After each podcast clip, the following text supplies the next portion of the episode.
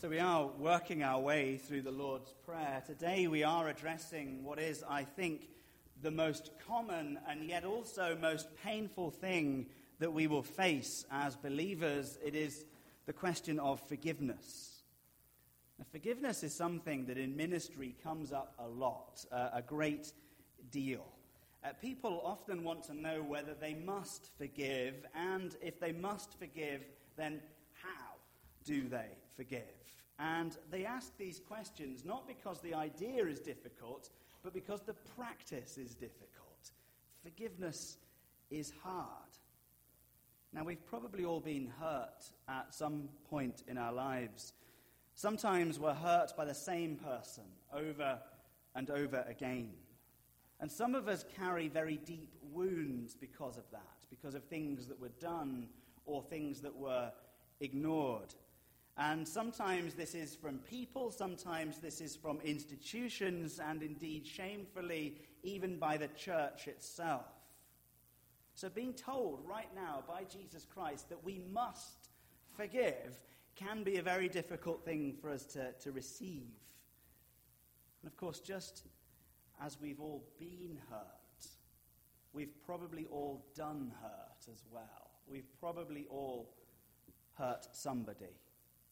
And for many of us uh, that know that we've done something very wrong, I think the feeling of being unforgiven can be traumatic as well, perhaps in its own way as traumatic as, uh, as being on the receiving end uh, of the wrong. Many of us, having done something terrible, carry with us every day a sort of shame, a burden of shame that we carry with us for the things that we've done. So, before we get into the whole question of how it is that we do forgive others, I want us to look at ourselves first. And as we look at ourselves, I want you to see the good news. Look with me, please, at Matthew chapter 6. Use the new patent pending Daughters of the King ribbon system, please, for Matthew 6. We'll do uh, what has now been dubbed the Christchurch flick in a few minutes and uh, go to Colossians. But uh, the novelty is still very fresh. I'm still on about them. It'll grow old, but uh, yeah. But, isn't it awesome? Use the ribbons, please. Matthew 6. For those of us that have done something wrong, it is traumatic not to be forgiven. The psalm says, Happy are they whose transgressions are forgiven. And why are we happy when we've been forgiven? The good news is that we can be forgiven and that it releases us. Verse 12 of Matthew says, Forgive us our debts. Here's the good news. There's no way Jesus could possibly have taught us to pray this prayer if it were not possible to be forgiven. The Lord's Prayer would be complete drivel if the Lord said, Pray, Father, forgive you, and he wouldn't, or couldn't, or didn't. It would be nonsense. The good news is buried right there in the command to ask. Note the word debts there in the Matthean form of the Lord's Prayer. They uh, frequently would use this image of debt, literally a money debt, as a, a means to help people picture or understand what it looked like to have done something wrong. When you've sinned, there's a sort of burden over you, an obligation, if you like, to put it right. Someone's going to pay for this. In the context of a relationship with God, a heavenly Father, week one, whose name is hallowed, who rules the universe as the king and the judge, week two, as Tracy preached, the God who in week three we heard provides all things. In the context of that holy judge and provider, every single one of us has fallen short of his standards and him, and so we owe him. We are in his debt. We owe the Father. Debt in Aramaic thought became idiomatic not just of any old wrongdoing, but of sin itself. Not just person to person offenses, but person to God offenses, such that when they heard the word debt, they thought the word sin. They equated the two. And here's the good news for those of you that feel shame and regret and feel burdened by a sort of obligation that you cannot shift. if this simple Lord's Prayer says, Father, forgive us our debts, then Jesus must be teaching us that he can and will and does. Don't lose Matthew. We'll come back to it, but let's flick briefly to Colossians. Yeah, it doesn't sound the same, does it? The rustling's gone. It's just now a sort of a dull thud. But let's flick to Colossians. We're not going to be in Colossians for too long because uh, we studied the whole book of Colossians a few months ago. But look briefly, please, at Colossians chapter 2, verse 13, where it says, And you who were dead in your trespasses and the uncircumcision of your flesh, just as the Jews had a physical mark on their flesh, denoting a greater spiritual truth behind it, they were saved, so too the unforgiven have a sign of their sin, and their sign is death. Paul says to them, What's up, corpses? it's not the normal way that we begin our services, you know, liturgically in the acclamation. Prefer something with some alleluias and a bit more friendly. Good morning, saints. But Paul saying, hey, what's up, corpses? Hi, flesh sacks. How's it going? Terrible. Very rude. Isn't it? You were dead, though. Not anymore. You were dead men and women walking, but now, verse 13 says, God made us alive together with him. You see, he died, he rose, so we die, we rise. It really is a very simple equation. That's the gospel in the fewest words I can come up with. And having been forgiven all of our trespasses, how many? All of them, come up with a sin, he's bigger, he can forgive it all by cancelling, verse 14, the record of debt that stood against us with its legal demands. Not just the debt now, but the record of the debt as well. The cheirographon was a written note of indebtedness. It was a legal document, if you like. And here we see that the record is expunged. Famously, one of the most influentially forgiving people in the history of the universe, Nelson Mandela, once said, I can forgive, but I cannot forget. Sort of true. It's basically the best thing any human can do. But God goes further. God keeps no record of wrongs. He cancelled the record. It's a very strong word, cancelled. It means to obliterate. He filled the record with cordite and lit a match and blew it up. He blotted out and obliterated and took away the record of the debt, not just the debt, but the record of it as well. How did he do it? How did he both pay off our debt and hack the federal database and delete all the records of it as well at the same time? Verse 14. I hope they're not listening. By nailing it to the cross is how he did it. You know this, don't you? That in the Greco Roman world, when a criminal faced a charge that was beyond their capacity to redeem, then they would be killed for that charge, and the charge itself frequently would be nailed to the cross above their heads along with them as they hung there. The record is expunged. The record is dealt with on the cross and nailed to it and taken away. Now we're told how it works that it is Christ who pays the price for your sins. When the light bulb went on in Luther's head, Luther described this thing as a wondrous exchange, whereby the infinite Christ, in all of his holiness and hallowedness, is substituted for the finite nature of our flesh and our sins. Substituted indeed not just for our sins, but for us ourselves. Because it should be me on the cross and all of you. But instead, now I stand forgiven because he hung accused. And this is why Jesus knows this is coming. Jesus knows about the cross knows about God's perfect plan in salvation history to deal with the debt and expunge the record as well. That is how, in the Lord's Prayer, He can teach us to ask with such confidence, to be taught with such confidence, to ask with such confidence, Father, forgive us our debts. He knows He can. He knows He will. He knows how it works. And I want to say to you, only when you know this, Are you ready to move on to the next line of this prayer? Only when you have that light bulb moment and you grasp some facet of that glorious exchange are you ready for the next one. Let's look at it though anyway, just in case you're ready. Matthew 12, uh, Matthew 6, 12.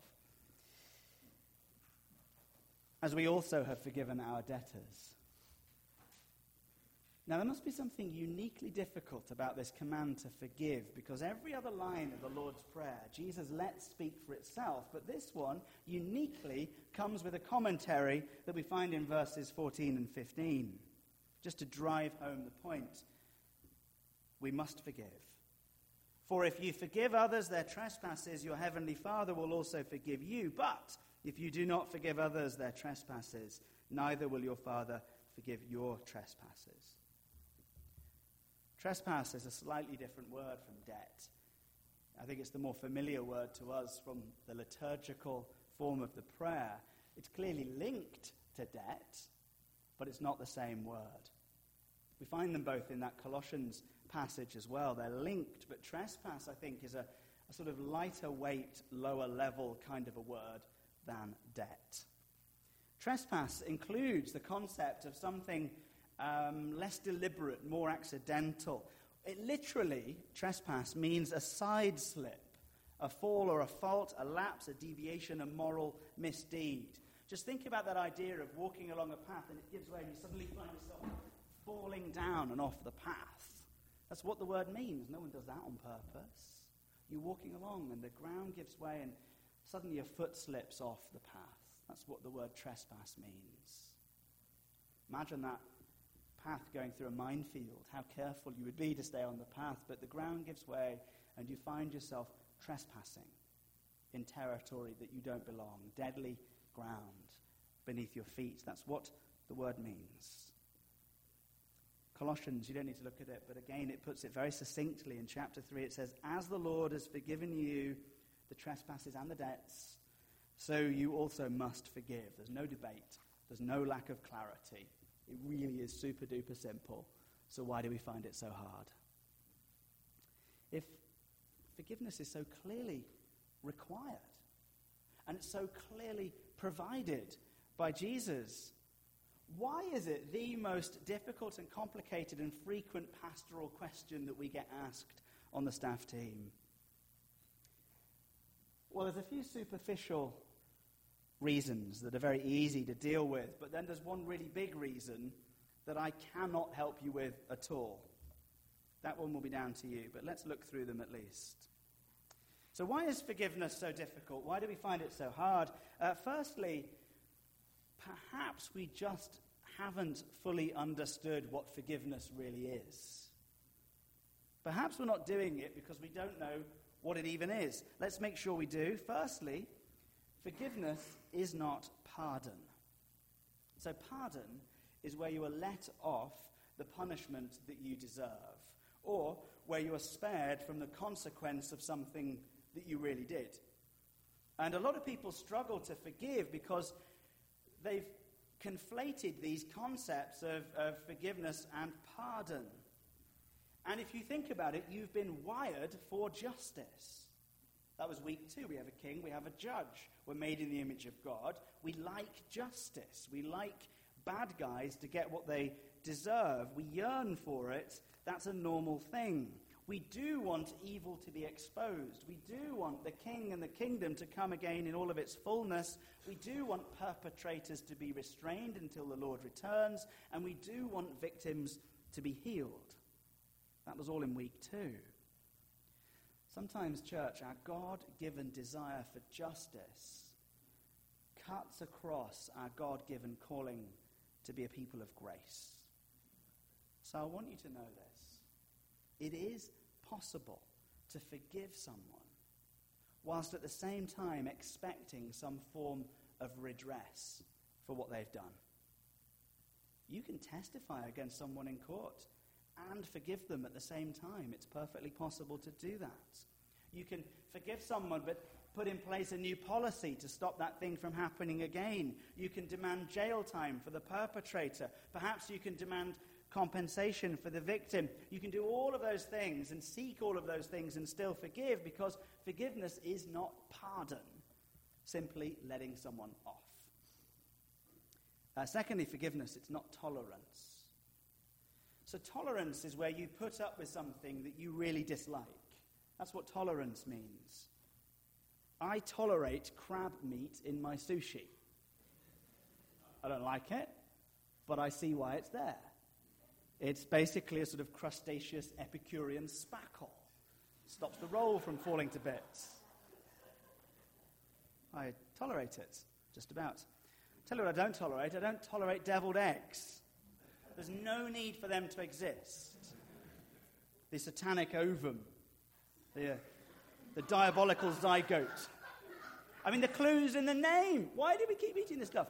It makes the exact same noise when you create it as it makes when you eat it. You know, it's not a food group.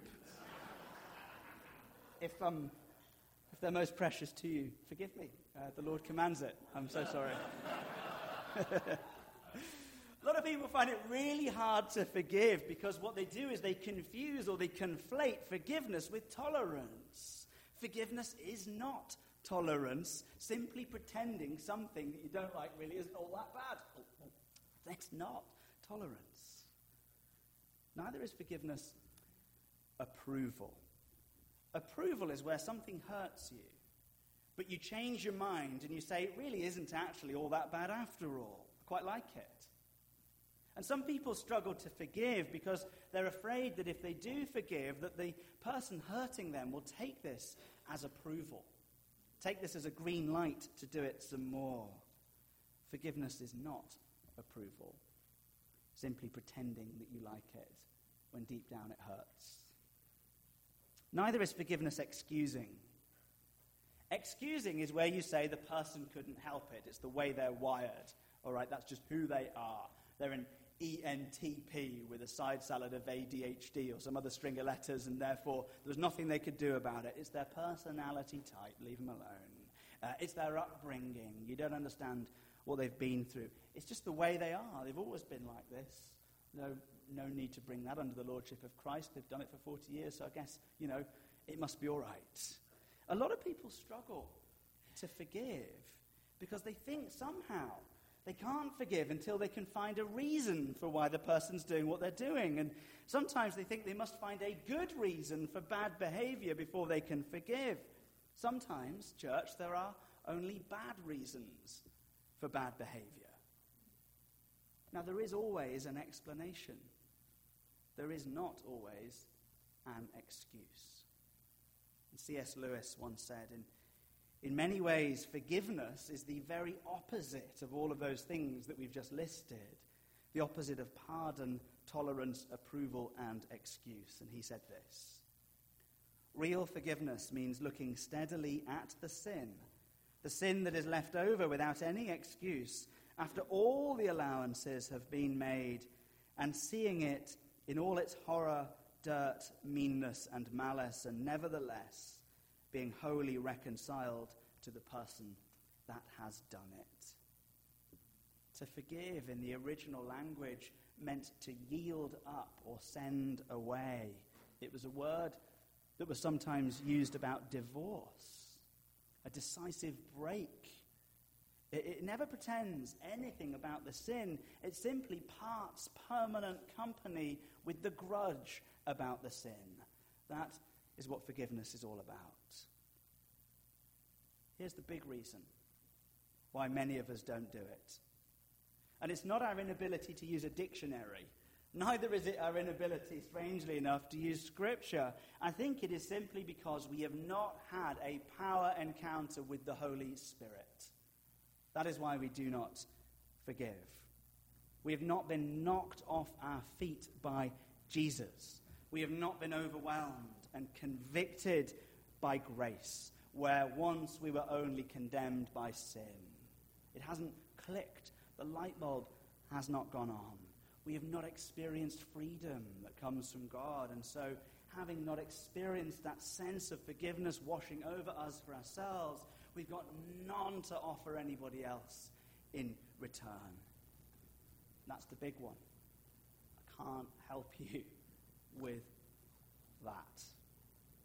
I can show you the logic of Scripture. I can share the good news. I can define the meaning of words. And I can introduce and explain and illustrate and apply three times in every single sermon. I can even sometimes, on a good day, alliterate what I illustrate and assonate what I apply. I cannot make you believe. That job is way above my pay grade. I'm quite chilled about it. I can't convert anybody. It's, it's not my job. The Holy Spirit does that. It's between you and, and He. And in His grace, He even calls you to reach out to Him. The Holy Spirit seeks to, you know the stuff about the cross, but He seeks to put it in the heart, move it from the head to the heart. That's the Spirit's job. The Spirit, uh, it, it, says in, in John's prologue to John's Gospel, it says uh, that, the Holy Spirit has poured upon us grace upon grace or grace after grace. It's uh, like, like, you know, that you've been filled completely to the absolute brim with grace, and then having been filled completely to the absolute brim with grace, uh, the Holy Spirit grabs another identical amount of grace and just overfills again until it flows out from you. Only when you've been overwhelmed and overfilled by grace are you ready to overwhelm and overflow with grace yourself. They say hurt people hurt people. I say forgiven people forgive people. And as you start to forgive, or perhaps just start to start to forgive, please don't think that you suddenly have it all sorted now, that you've forgiven a bit, or that I have. I have not got it all sorted. Note Jesus says that we are to do this daily, every single day. It's a daily prayer. Many of us might forgive a little bit and then forgive some more tomorrow. Some of us might keep that up for a decade and then suddenly unforgive a load all over again and have to start some more. It is a daily process. Just as we feed daily on his bread, so too we forgive daily in our hearts. Here's why it's a good idea to keep up with your daily forgiveness. The scholar H. Oppenheimer, he once said that unforgiveness is like falling snow. And when it first lands, it is relatively harmless and easily melted, but after a long time and it's been impacted and trodden down, it becomes much harder to deal with, icy and quite lethal. Daily forgiveness is, is the way to deal. Uh, Terry Waite, some of you will know who he is, the he was the special envoy of the Archbishop of Canterbury in the 1980s. He was famously kidnapped and held hostage in Lebanon for nearly five years. And uh, he suffered greatly, frequently for long periods of time, uh, handcuffed to a radiator and held in solitary confinement in the heat of, of Lebanon until his release in 1991 by the very people he had been sent to help.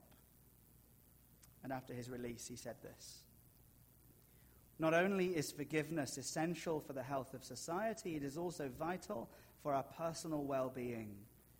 Bitterness is like a cancer that enters the soul. It does more harm to those that hold it than to those whom it is held against. And when he was released, kind of confused and bedraggled and emaciated, but absolutely razor sharp in his mind and his heart, the press that gathered round to see him on his release were completely confounded by the amount of grace that this guy just oozed.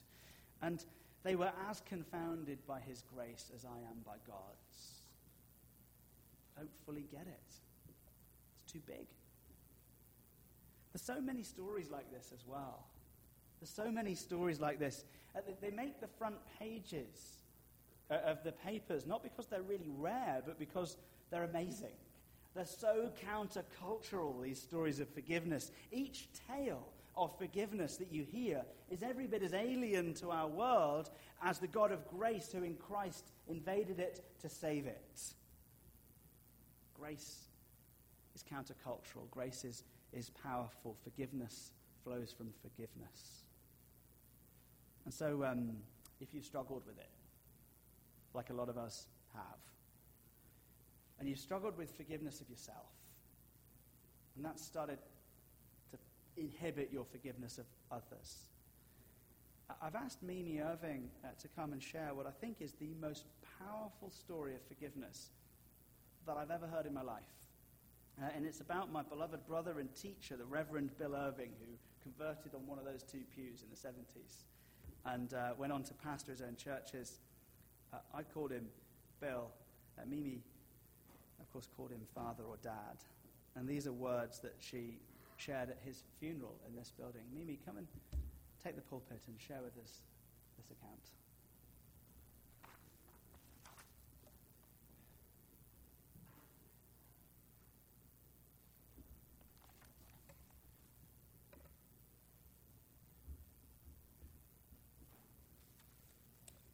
Well, good morning.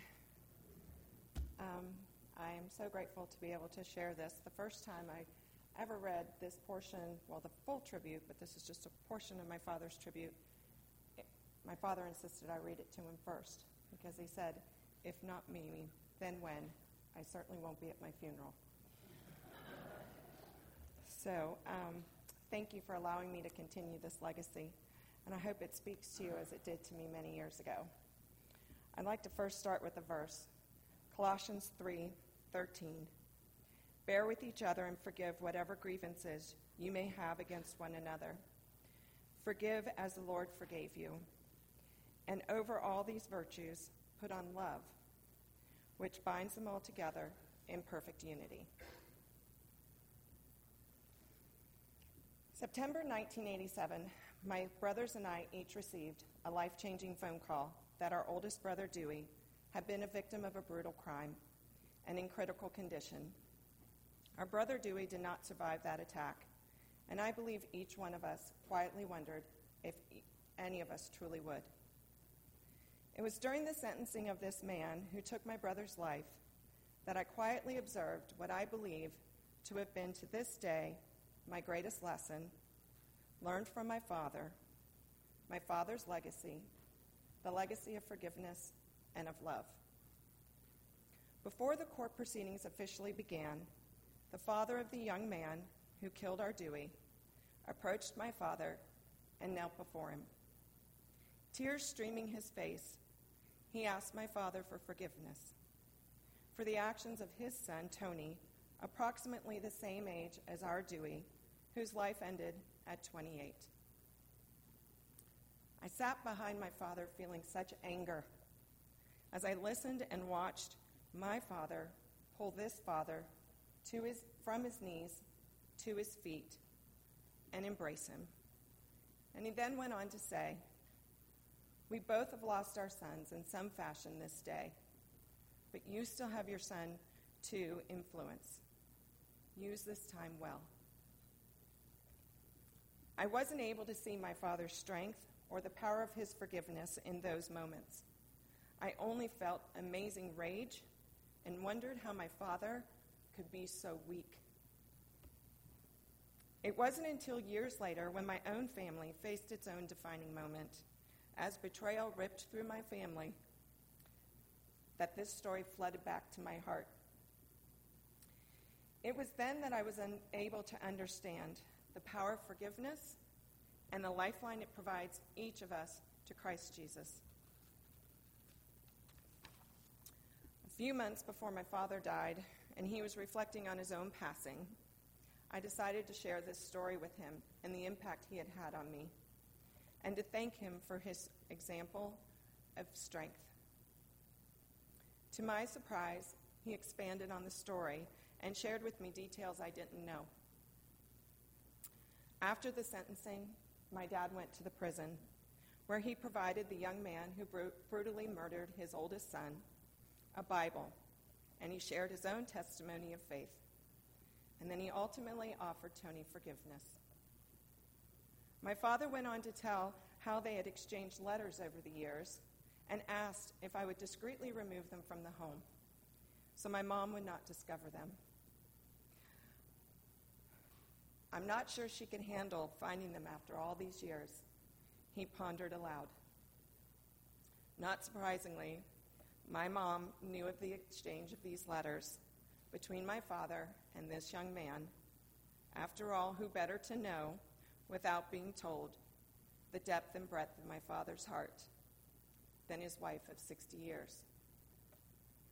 It is my mom who has asked me to share this letter written by the man who killed my brother to understand the full impact of forgiveness. He wrote this letter about five and a half years after his crime while he was still in jail. February 24th, 1993. Dear Reverend and Mrs. Irving, I cannot tell you how much your letter means to me. I am very grateful for you attempting to send me a Mandarin Bible. But when I read your words of forgiveness, I find tears in my eyes and my heart felt as though it would burst. Thank you very much for taking the time to write to me. I know that the tragic loss of your son has been a terrible pain and a burden for you to bear. The fact that you have still written to me speaks to your Christian love and convictions for which I have great respect. I have prayed for you that you would forgive me and for God's salvation on a daily basis. It makes me feel good to know God has answered my prayers. Early in my confinement, I was befriended by my neighbor, Mr. Scott, who saw the burden of pain and melancholy that I continued to carry. He encouraged me to make a study of the Bible as you had. As a result, I have made great strides in learning the English language, and with God's help, I have gained much insight and understanding and have earned 18 credits in Bible college. In late 1990, Reverend Irving, I was saved, having accepted Jesus Christ as my personal Savior, which has given me new meaning and purpose to my life. As I continue my studies, I have cause to reflect on the following passages. 1 John 4:13, which states, "Hereby know we that dwell in him and he in us, because he hath given us of his spirit." So as verse 7 states, "Beloved, let us not let us love one another, for love is of God, and everyone that loveth is born of God and knoweth God." This passage has particular meaning for me because of the Christian forgiveness of you and Mrs. Irving, which, in the face of your greatest sorrow, is the test of faith in His Word and of His teachings. I cherish your forgiveness, and I know your heart is burdened with tremendous grief, just as I carry a burden for which I daily pray forgiveness and of His salvation. My burden is great for the pain I have caused your family and of mine. I feel so inadequate as I search my soul and heart for ways to make amends, but I know that the Lord can read my heart and soul in this, and I find solace.